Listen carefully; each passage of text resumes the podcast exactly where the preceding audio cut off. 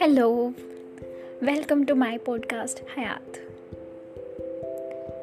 आज ना आ, मैं एक किस्सा शेयर करना चाहती हूँ लाइफ का जो मुझे बहुत हिला के रख देता है जब भी मैं उस बारे में सोचती हूँ।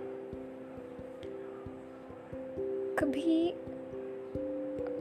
नॉर्मली कहा जाता है कि लड़के ऊपर हाथ नहीं उठाना चाहिए, नहीं उठाना चाहिए।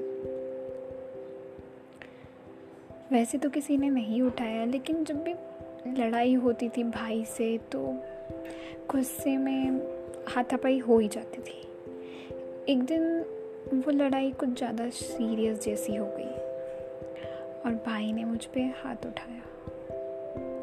उनके उस एक थप्पड़ ने मुझे अंदर तक तोड़ के रख दिया था।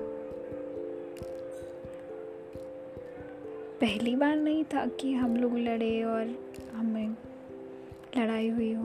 बहुत बार हुई। लेकिन ये जो बार था, वो अलग था। शायद उम्र ज़्यादा हो गई है हमारी, इसलिए ये तो भाई बहनों की छोटी सी लड़ाई थी। लेकिन अगर हम बात करें पूरी दुनिया की और पूरी दुनिया में अगर हम, हमारी आधी आबादी की बात करें तो न जाने कितनी औरतों पे हर रोज़ हाथ उठाए जाते हैं। हर रोज़ उन्हें मारा जाता है, उन्हें प्रताड़ित किया जाता है। और वो या तो शर्म के कारण या उन्हें दबाव के कारण। अपना दर्द किसी को बताती भी नहीं है। उनका वो दर्द इतना गहरा होता है कि वो उसे बयां करने में भी सिसक उठती हैं।